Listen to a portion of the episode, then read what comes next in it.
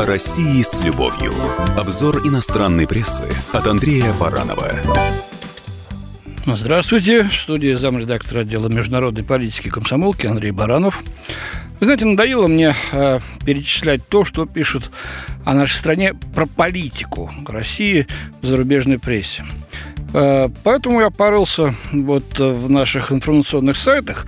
В частности, есть такой сайт хороший очень «Иносмиру», где переводят не только западную, но и прессу э, других государств, в частности, японскую. Я японского не знаю, поэтому воспользовался переводом статьи, э, которая появилась в газете «Асахи». Написал ее Мититака Хатори, и посвящена она российским и советским мультфильмам. Такой немножко наивный, но добрый анализ вот этого нашего мультипликационного жанра. Давайте посмотрим, как видится из Японии наши российские мультфильмы. Ну, автор говорит, что к книгу рекордов э, Гиннесса попало э, аниме японское э, Садзаэцан. Оно шло 50 лет, продолжает даже сейчас идти, э, с 69 -го года. Но на самом деле, с удивлением отмечает японец, в России тоже есть мультик «Долгожитель», которому с выхода первой серии исполнилось 50 лет. Конечно же, речь идет о «Ну, погоди». Официальная трансляция его началась 14 июня 1969 года. Ну и вот автор рассказывает о советских и российских мультфильмах и называет 10 самых популярных, э, выбранных согласно опросу Всероссийского центра изучения общественного мнения в целом. Участие в вопросе приняли 1600 совершеннолетних граждан. Россиян просили назвать любимые мультфильмы, максимум из трех произведений.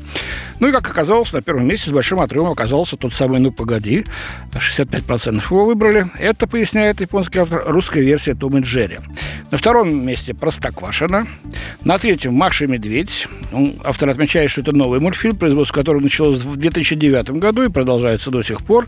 История всем известная о том, как медведь заботится о девочке непоседе Маше. Герои практически не разговаривают, поэтому этот мультфильм, отмечает автор, могут легко смотреть дети по всему миру без дубляжа и субтитров.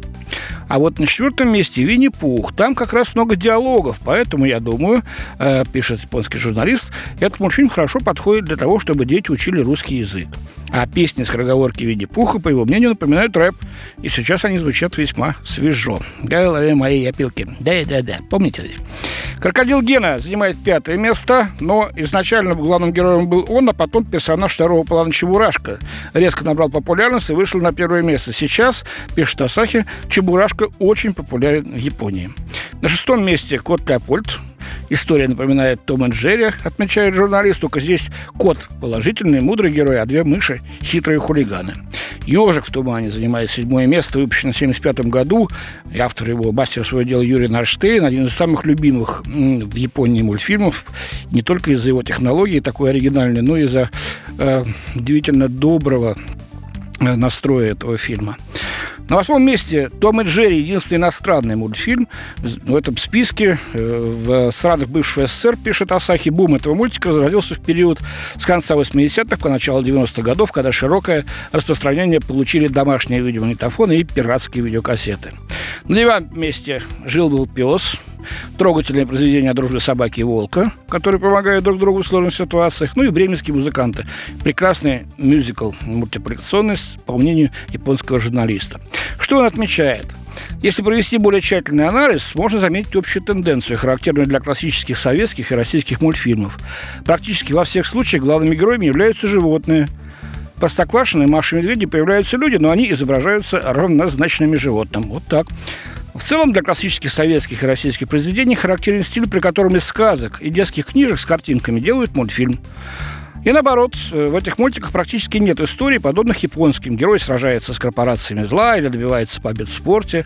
Кроме того, в российских произведениях не используется так называемая аниме-сонг, песня аниме. Ну, не используется и не используется. А, правда, аниме, говорит, тоже популярно в России. Все знают, что российская фигуристка Евгения Медведева обожает Sailor Moon. Ну, вот такой взгляд с японской стороны э, на наши мультфильмы. Опять-таки скажу, немножко наивный, но очень трогательный. Ну, побольше бы таких публикаций о нашей стране. Всего доброго. С вами был Андрей Баранов. О России с любовью. Обзор иностранной прессы от Андрея Баранова.